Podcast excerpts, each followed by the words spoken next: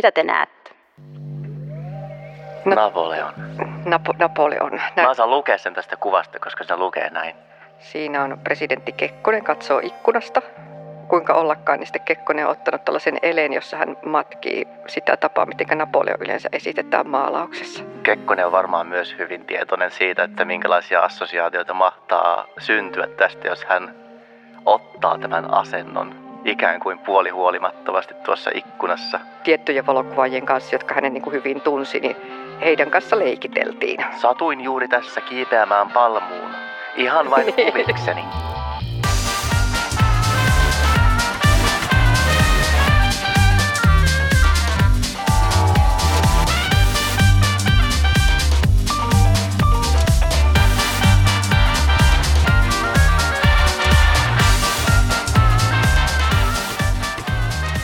Tämä on Valokuvataiteen museon Kuva olisi kiva podcast, jossa puhutaan valokuvasta. Tässä jaksossa aiheena on valokuva ja valta. Miten kuvilla pönkitetään valtaa, milloin valokuvaaja on osana valtakoneistoa ja milloin hän kyseenalaistaa sitä. Ja minä olen Erja Salo Valokuvataiteen museolta ja tällä kertaa täällä pyöreän pöydän ääressä istuvat Valokuvataiteen museon johtaja Elina Heikka, moi. Terve. Ja kuvajournalisti Valokuvaajakin sä oot, Sakari Piippo. Kyllä vain, moikka.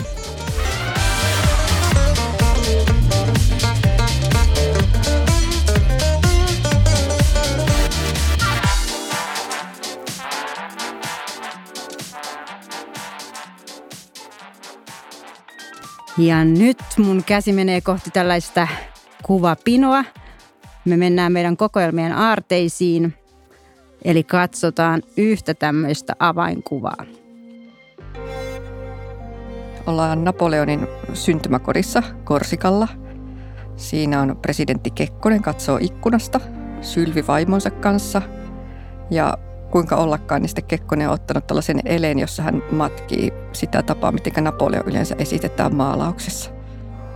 Tätä kuvaa on meidän museon kokoelmista, niin mä nyt tiedän, että tämä on Kai Bremerin kuva. Kyllä tämä on joo, mullekin tuttu Kai Bremerin kuva. Mm. Osa suomalaista poliittista kuvastoa ja historiaa kyllä. Niin. Todella tunnistettava. Niin. Me, ei, eihän meillä niinku hirveän paljon mun mielestä ole sellaista uutiskuvaa, jonka kaikki tuntisi ja tunnistaisi, mutta että tämä nyt on mun mielestä tällaisia ikonisia kuvia. Ja tämähän nyt on vallankuva. Tässä leikitellään miel- mielikuvilla vallasta. Sekä kuvaaja että presidentti leikittelee varmaan tässä, että, että Kekkonen on varmaan myös hyvin tietoinen siitä, että minkälaisia assosiaatioita mahtaa syntyä tästä, jos hän ottaa tämän asennon niin. ikään kuin puolihuolimattomasti tuossa ikkunassa. Tässähän tämä tilanne oli sellainen kuulema, että, että Kekkonen meni sisälle tänne museoon ja sitten valokuvaajat jäi odottamaan sinne kadulle ja sitten siellä toivottiin, että että kumpa nyt jotakin tapahtuisi. Ja sitten Kekkonen otti aloitteen ja aukasi ikkun, ikkunat aukesi ja sieltä hän ilmestyi. No tämähän tuli kuin piippuhyllyltä. Hirveän määrä tietoa. Mainittiinko vuosiluku 62? Se on Kai Bremer, taisi olla silloin viikkosanomissa Suomen vähän niin kuin lifeissa töissä ja kuvastan sinne. Ja tosiaan presidentti Urho Kekkonen ja puoliso Sylvi Kekkonen – ja mä oon nähnyt muuten tästä myös semmoisen version, jonka Kalle Kultala on kuvannut. Eli siellä oli totisesti monia muitakin kuvaajia paikalle, jossa näkyy vielä Sylvi Kekkosen takana kolmas hahmo. Lieko turvamies tai joku toinen. Mutta siinä ei näytä rajaus niin onnistuneelta, että siitä ei ole sitten tullut tämmöistä ikonista, klassista kuvaa. Monesti tällaisissa tilanteissa on just siellä on niinku se puuli, niitä valokuvaajia, jotka odottaa ja on, on mukana tavallaan siinä koreografiassa näissä tämmöisissä niin kuin valtiovisiteissä ja isoissa tapahtumissa, jolloin aika monet niistä kuvaajista ottaa tämän saman kuvan. Mm. Mutta niin kuin tässäkin, tässä on jotain ehkä sitten tarttunut semmoista, mikä on ää, ylimääräistä tai jotenkin hienostunutta, niin sit se, se tavallaan muuttuu ikoniksi sitten ajan saatossa. Hei, tuleeko sulla Elina mieleen esimerkiksi Valokuvataiteen museon kokoelmista jotain esimerkkejä tämmöisistä vastaavista – kuvista? Mun mielestä niin kuin suomalaiset poliitikot, niin kuin se, se kuvasto, mitä meillä esimerkiksi museon kokoelmissa on, ja se on sieltä niin kuin enimmäkseen niin kuin sodan, jäl, sodan jälkeiseltä ajalta, niin enemmän se valta näyttäytyy siinä, että näytetään, missä ne poliitikot toimii. Näytetään sitä, niin kuin, sitä skeneä, missä kaikki tapahtuu. Eli olla, ollaan siellä valtioneuvostossa ja ollaan siellä ulkomaan matkoilla ja, ja sitten taas niin kuin se poliitikkojen se niin kuin oma fyysinen, fyysinen olemus, niin tuntuu, että on kyllä niin kuin hyvinkin maanläheinen ja arkinen. Eli on tavallaan se asento, mikä tässäkin on tärkeä asentoaiheena, tai sitten sivu- ja päähenkilön välinen suhde, niin kuin Sylvi Kekkonen tai, tai sitten presidentti Kekkonen, tai sitten se tilan jäsentely. Mm. Mitäs Sakari, tässä hetkessä ja sun toimeksiannoista tai muissa, tuleeko sulle mieleen vastaavia tilanteita? Onko ollut tämmöisessä puulissa mukana? O- olen todella, todella monta kertaa, että mä neljä vuotta kuvannut politiikkaa sillain osaltaan sisältä sen koneiston sisällä, joka tuottaa näitä tapahtumia, missä poliitikkoja päästään kuvaamaan, eli siellä valtion hallinnon viestinnässä ja sitten sen jälkeen myös niin tämmöisenä vapaana toimijana ja dokumentaristina ja journalistina. Olen monesti ollut siellä erilaisissa tilanteissa, jossa just kymmenien valokuvaajien kanssa odotellaan päämiesten saapumista ja tapaamista. Eikö noin pari vuotta sitten ollut jopa semmoinen keissi, jos näin sanoo, että valtioneuvoston kanslian pomot halusivat sua estää julkaisemasta hyvän maun vastaisina pitämiä muutamia kuvia ja uhkasi jopa oikeustoimilla. Mistä tässä kaikessa oikein oli kyse? No äh, tässä parin vuoden jälkeen sitten kun miettii, niin en mä vieläkään ihan varma, että mistä siinä oli oikeastaan kyse. Mutta näin siis kävi. Valtioneuvoston kanslia halusi haastaa minut oikeuteen ottamistani kuvista, joita olin ottanut siis hallituksen tiedotustilaisuuksissa Sipilän hallituksen siinä alkutaipaleella. Mä olin silloin töissä, siis siellä valtioneuvoston kansliassa viestintäosastolla. Mä luulen, että ehkä siihen osittain liittyy se, että, että, että he ajattelivat, että mä oon tämmöisessä oudossa kaksoisroolissa, jossa mä olen osa sitä virallista viestintäkoneistoa. Ja sitten kun mä olinkin tehnyt tämmöisen erilaisen äh, sarjan muotokuvia näistä valtaa pitävistä ja julkaissut nämä kuvat, niin joku siinä sitten leikkasi kiinni siellä äh, valtiohallinnon mm. koneistossa ja sitten oli syytä äh, estää tämä tapahtumasta. No mitäs nämä oli nämä erilaiset kuvat? No niissä katsottiin poliitikon pintaa erityisesti hyvin tarkasti. Pukuja, solmioita, niistä mä kiinnostuin tosi mm-hmm. paljon. Ja sitten ihan tämmöisiä niin pieniä kasvonpiirteitä ja käsien asentoja. Tämmöistä, että millä tavalla poliitikko kantaa itseään siinä kehossaan. Joten se poikkesi myös ehkä semmoisesta tavanomaista kuvastosta, millä poliitikkoja ja poliittista valtaa esitetään kyllä se ne poikkeaa niin kuin tosi paljon, koska sä tuut niin, kuin niin lähelle. Ja todellakin niin kuin sä sanoit, että, että tuut iholle, mutta sitten ehkä sitä mietti, että, että se reaktio oli sitten niin, kuin niin, niin voimakas, että sitä, sitä kuvastoa ei voitu ottaa jotenkin vastaan sellaisena lisänä tapaan esittää poliitikkoja, vaan, vaan sitten sitä oikeasti ärsyynnyttiin. Oli varmaan joku oletus ja sitten sä et toiminutkaan sen – mukaan. Miten valokuvaaja voi päästä oikeastaan semmoiseen asemaan, että joku huippupoliitikko vaikka lähestyy? Miten pääsee semmoiseksi luottokuvaajaksi ja luomaan sitä vallan kuvastoa? No sitä mä en, en, en kyllä yhtään tiedä, koska kyllä mä Eli ollut... sä et ole kenenkään en, suosi... En varmastikaan. Voi olla, että, mm. että Haluaisitko olla? epäsuosiossa myös. en, en missään nimessä haluaisi olla semmoisessa asemassa, missä, missä mua lähestyttäisiin sillä, että, että voitko – jotenkin pönkittää mun valtaa, vaan kyllä mua niin kuin kiinnostaa erityisesti katsoa sitä poliittista valtaa semmoisena koreografiana ja rituaalina. Ja näissä tilanteissa kaikissa, missä mä oon ottanut kuvia, niin mä oon yleensä kyllä aina osa jotain isompaa joukkoa. Erityisesti jossain hallituksen tiedotustilaisuuksissa siellä on valtavasti porukkaa kuvaamassa heitä, että mä oon ihan, ihan siinä samassa rivissä. Mm. Mutta mun huomio vaan kiinnittyy mm ihan eri niin. asioihin.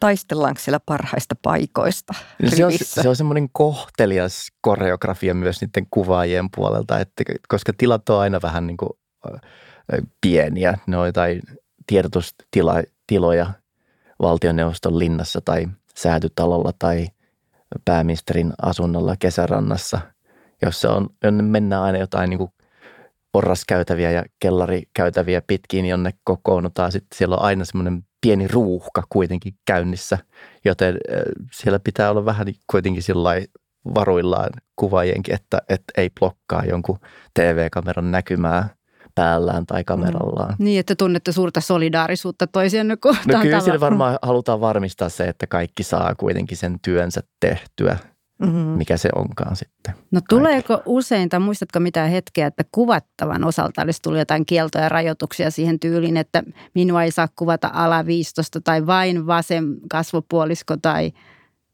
tämän tyyppistä? Mä, mä luulen, että poliitikot on aika, aika selvillä siitä, että tämmöisiä rajoituksia ei ehkä kannata tehdä. Mut, ja, myös ehkä tiedostaa sen, että heidän on oltava niin kuin käytettävissä medialle – että he näkyvät mahdollisimman paljon. No nykyään mä voisin just tuohon liittyen ehkä ajatella, että poliitikot on jo tosi taitavia itsekin rakentaa sitä, sitä julkisuuskuvaansa ja voi vaikka varmaan ja onkin palkannut tubettajia, blokkaajia työskentelemään. Mutta tota, mitä se vapaus sitten on? Onko se kuitenkin jotain näin näistä? Voiko esimerkiksi nyt taas vallan presidentin puolisoa Jenni Haukiota kuvata kauhean anarkistisella tavalla. Oho, se olisikin haastavaa. Mä en tiedä, mä en tiedä saisiko aamukahveja juuttumaan kurkkuun jostain kuvasta presidentin puolisosta ja millä tavalla se pitäisi toteuttaa. Tuleeko sulla Elina mieleen, miten tämmöistä voisi tehdä?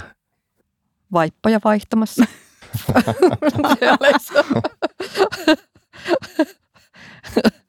se voisi toimia. Niin, no mulla tulee kyllä yksi semmoinen sauna-aiheinen kuva mieleen. Että no. No että presidenttipari vaikka saunassa tai siinä saunan terassilla katselemassa Seurasaaren selälle niin kuin punaisina ja hikisillä. Olisi se poikkeava sellainen presidentillinen muotokuva, jos he olisivat siinä alasti katsomassa johonkin kesäiselle järvelle.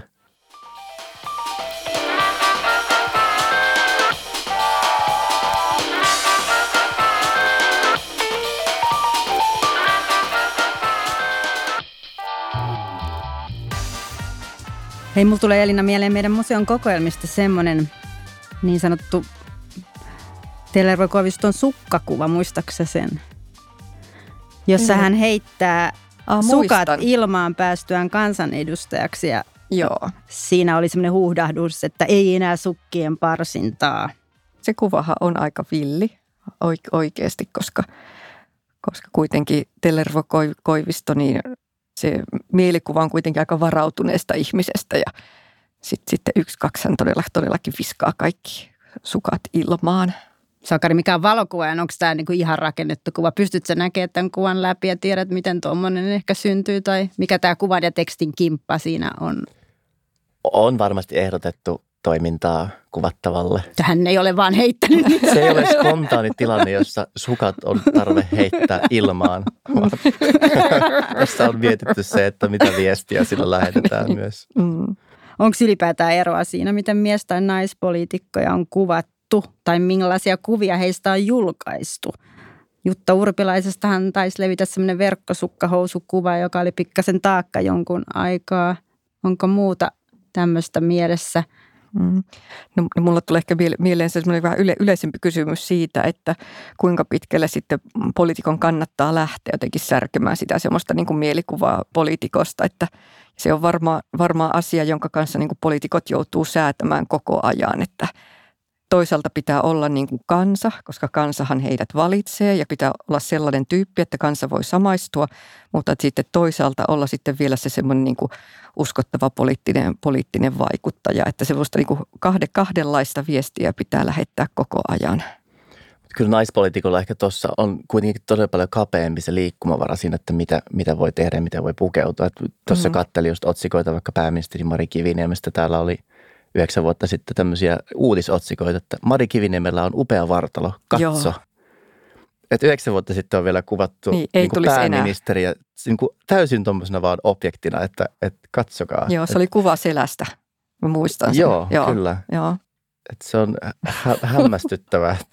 joo, ei, ei enää varmaankaan tapahtuisi Suomessa ainakaan. Ei ehkä ainakaan ihan noin pöyristyttävällä tavalla, mutta – kyllä se varmaan on paljon työtä vielä tuossa saralla. ja kyllähän selvästikin niin naispoliitikot joutuu niin kuin miettimään sitä asu, asuansa ja ole, olemustansa enemmän, koska ei ole mahdollista siihen pukukoodiin jotenkin asettua.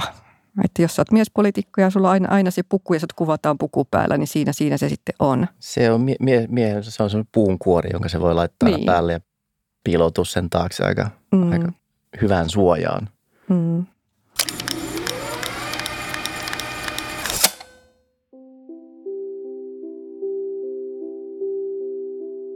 Tuli sitten ne pieni episodi. Hän halusi sellaisen kuvan myöskin, jossa kaksi lottaa ojentaa kukkia Marskille kadulla. Ja mä sitten sanoin, no hyvä on, mä järjestän. Ja mulla oli kaksi tuttua lottaa sitten siellä Mikkelissä. Ja tuota, mä värväsin heidät sitten tähän hommaan. Ostettiin nippuruusuja. Ja me tiedettiin, että Marski oli menossa katsomaan puolustusvoimien katsausnumero jotakin siihen mikkeliläiseen elokuvateatteriin, missä jokainen katsaus esitettiin ennen kuin ne päästettiin maailmalle ja Marski katsoi jokaisen katsauksen.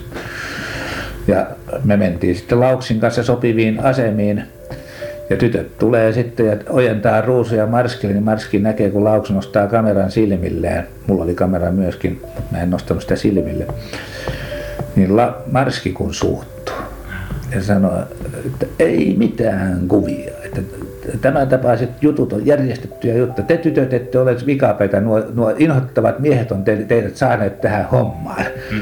mutta mutta tuota, minä en suostu siihen, että tästä kuvaa otetaan. No tosiasia on se, että se kuva on jopa julkaistu. Mulla oli kamera tässä näin ja mä seison niin kuin ei olisi mitään tapahtunut ja painoin mahan päältä vaan laukasin. Kuva on julkaistu jopa kuvateoksessa. Lauks ei saanut kuvaa. Mm-hmm. Tämä on yksi vain esimerkki meidän lukuisista, eli sadoista äänitarkistoista valokuvataiteen museon kokoelmista, jotka silloin tällöin pääsee tällä päivän valoon. Tämä oli 70-luvulta vuodelta 77. Reijo Porkka haastatteli ja Otso Pietistä.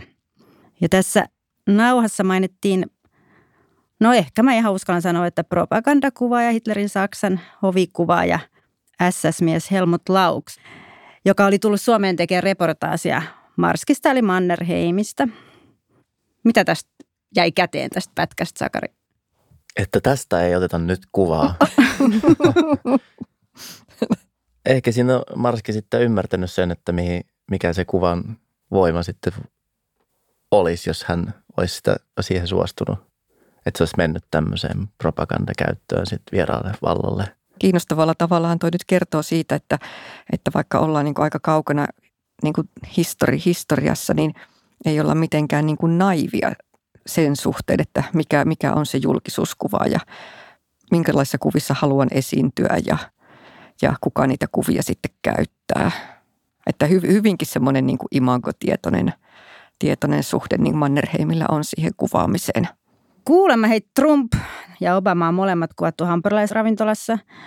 Mä oon itse jonottanut Tarja Halosen presidentti aikana hänen takanaan piknikissä. Siinä ei tainnut olla valokuvaaja paikalla, mutta onko poliitikolla ehkä nykyään kuitenkin enemmän tarve inhimillistää itseään kuin, niin kuin pönkittää valtaa? Ehkä poliitikollakin on tarve yrittää ottaa sitä viestin kertomista omaan omaa haltuunsa. Nyt kun eletään tämmöistä sosiaalisen median viestintäympäristössä. Mm. This niin, is my story. Niin, että halutaan, että minä, minä olen tämmöinen, minä olen tämmöinen tyyppi, minä teen tämmöistä poliittista työtä. Mutta se on tavallaan vapauttanut toi sosiaalinen media myös sillä että, että se viestintäympäristö on yhtäkkiä laajentunut joka puolelle. Niin kaikki yrittää jollakin tavalla yrittää toimia siellä sillä tavalla, että he sais sen huomion haltuunsa – ja sitten se voi näkyä hyvillä tavoilla tai huonoilla tavoilla tai erikoisilla tavoilla, mutta ehkä, ehkä siinä on semmoista pyrkimystä ainakin pitää itsensä sitten huomion jossakin keskipisteessä. Mm, ja samaistuttavissa. Mm.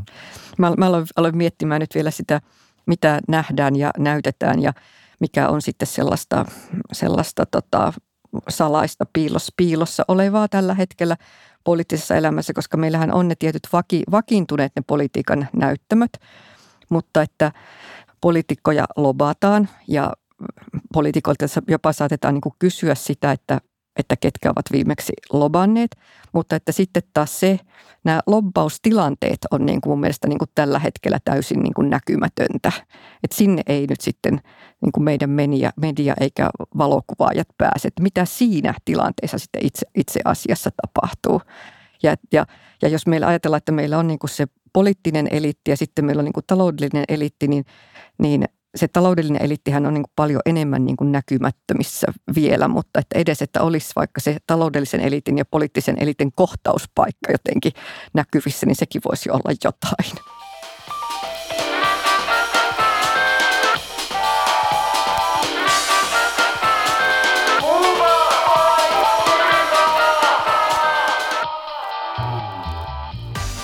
Sähän oot Sakari just mennyt kuvaamaan kunnanvaltuuston kokouksia ja äänestyspaikkoja, mitkä niin kuin aika äkkiseltään tuntuu, että voiko tylsempää olla? Ei oikeastaan voi olla tylsempää. no mikä niin innostaa? Se on jotenkin ikimuistettavaa myös se tylsyys. Mm. Että tuolla tavalla, kun katsoo Se on semmoista ruohonjuuritoimintaa. Kyllä, niin. semmoista niin kuin arkisella tasolla, niin. missä politiikka tehdään. Että siellä ei niin kuin ole mitään tämmöistä eliitin kohtaamista jossain kunnanvaltuustossa, vaan se on semmoista – ryppyy istuttua pukua ja eväsleipiä ja vissyn voimalla kahdeksan tuntia istutaan siellä palaveeraamassa ja puheita kuuntelemassa. Että se mm. on sitä niin kuin arkista demokratian puurtamistoimintaa, mm. joka mua kiehtoo siis itsessään mm. semmoisena. Mutta sä oot ollut kuitenkin siinä valokuvaajana siinä tilanteessa, niin onko sä kokenut silloin tai ylipäätään, että sä oot ollut vallankäyttäjä? Totta kai joo, on, onhan mä siinä tietynlainen vallankäyttäjä, että mä ää, teen siitä niin kuin kuvallista informaatiota ja kirjaa ja näyttelyä ja kaikkea semmoista, niin että mä yritän katsoa sitä koko järjestelmän toimintaa ja että et miettiä sitä vähän eri, eri tavalla kuin se semmoinen, että, että tuleeko sinne nyt se hidastetöyssy mihin kohtaan siellä kunnassa. Ja sen sijaan katsoa sitä, että minkälainen rituaali se on se – valtuuston kokous itsessään. Että se muuttuu osaksi semmoista vallankäyttöä sitten pitemmässä juoksussa. Se, vaikka siinä nyt tavallaan siinä tilanteessa, kun on jossain Iitin kunnanvaltuustossa kahdeksan tuntia istunut, niin ei, ei tunne oloansa kovin vallan täyteiseksi. Vallan täyteiseksi, vaan enemmän sillä, että on rutistettu kuivia mm. sillä poliittisella puheella ja päätöksenteolla. Mutta mä luulen, että se, että se näkyy sitten vasta siinä lopputuloksessa sitten myöhemmin. Että niin, se tulee tavallaan... Julkaisualusta, näyttely ja kirja, niille on yleisö ja niin. lukijat. Että muuttuuko mm. se sillä oikeasti kiinnostavaksi ja merkitykselliseksi se mun työ siinä mm. hyvin arkisessa ympäristössä, missä mä sitä olen tehnyt. Mm. Onko näyttelyllä jo nimi tai kirjalla? Se on eräitä huomioita Suomen poliittisesta järjestelmästä – se on tämmöinen mm. hyvin kuivakka virkamiesselvityksen omainen nimi. No nyt pistetään vaikea. Voiko valokuva olla demokratian puolella? Mm. Toivottavasti. Se mm. voi olla myös sitä vastaan tietenkin tämmöisessä, jos ajatellaan propagandakäsitystä siitä. Että se riippuu ehkä siitä, että minkälaisen tarinan kertomiseen sitä käytetään, minkälaisessa kontekstissa sitä käytetään sitä valokuvaa niin kuin pääsääntöisesti ajatellaan niin, että se on demokratian palveluksessa sillä, sillä tavalla, että, että se lisää läpinäkyvyyttä yhteiskuntaa. Eli, eli se tuo kaikkea sellaista, mitä, mikä ei sitten kuulu meidän niin kuin omiin elämänpiireihin, niin sitten me voidaan sitä kuitenkin niin kuin valokuva- ja media, mediakuvaston kautta, niin voidaan tutustua erilaisiin asioihin ja saada tietoa. Mm, niin tämä oli myös ihan mun lähtökohta silloin, kun tästä valtioneuvoston kanslian kuvakohusta tavallaan nousi se, että nämä on hirviömäisiä ja rikollisia mm. kuvia, joita valtioneuvoston viestintäjohtajan sanoin. Että kyllä se niin kuin, mä, mä ajattelin, että se mun tehtävä oli nimenomaan tuottaa semmoista läpinäkyvyyttä ja niin kuin läsnäolon tuntua siihen, että mikä on niin kuin kaukana oleva poliittinen eliitti ja mikä on kansalaiselle se kuva siitä. Että myös niin kuin valtiohallinnon viestintä siellä suosituksessa sanotaan, että, että tämä on nimenomaan se viestinnän tehtävä. Mm tuoda sitä päätöksentekoa lähelle kansalaisia ja se perustuu muun muassa sananvapauteen se tehtävä.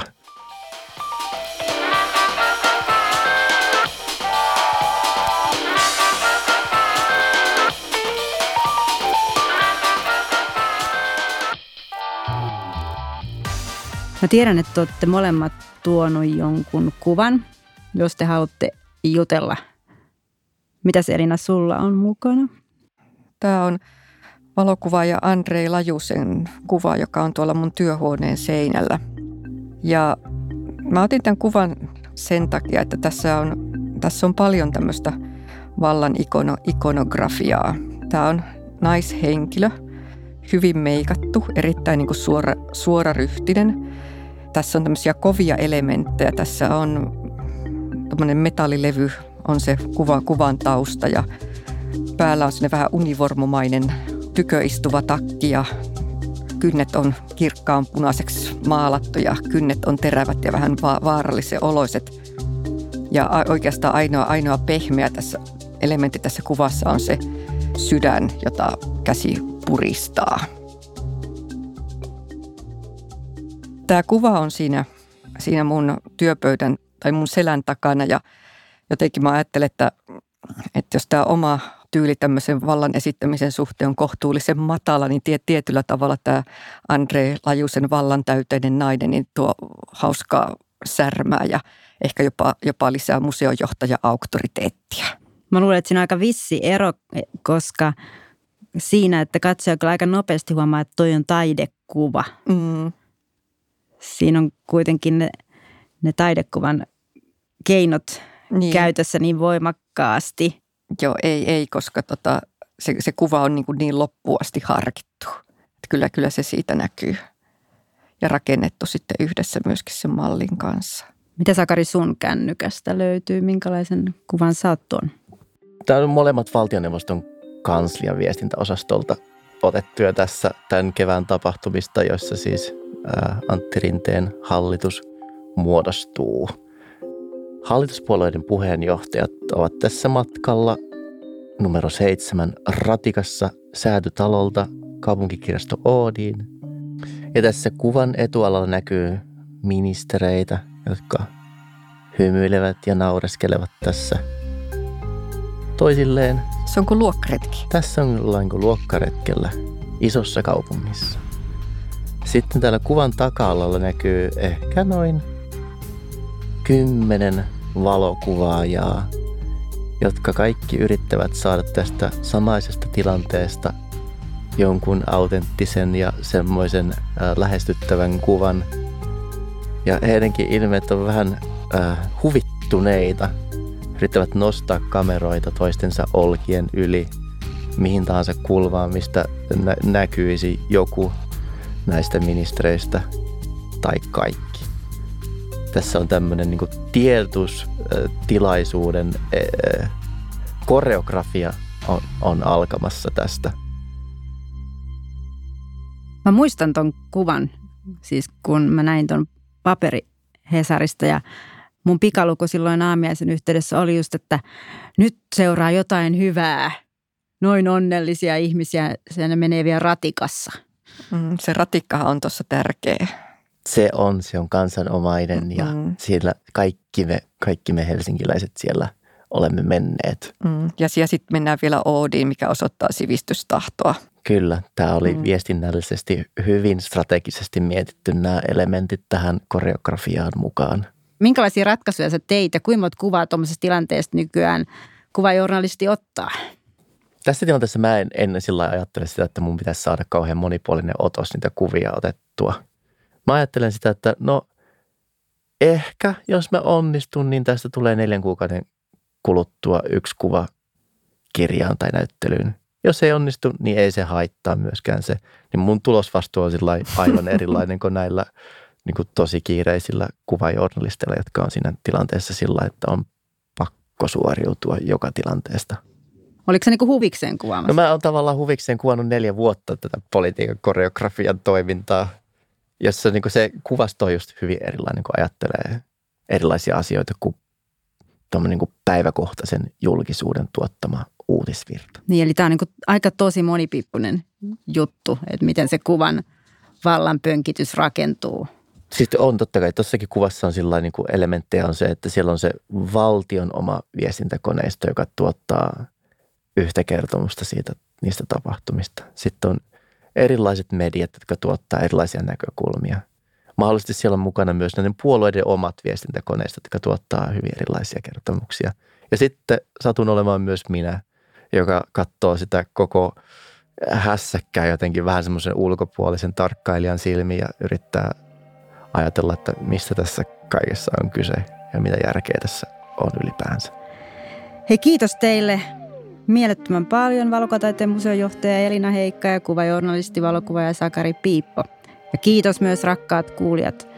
Tämä oli Valokuvataiteen museon Kuvaiskiva podcast. Löydät tämän ja muut jaksot osoitteesta www.valokuvataiteenmuseo.fi kautta podcast ja Spotifysta ja Apple Podcasteista. Hei kiva kun kuuntelit!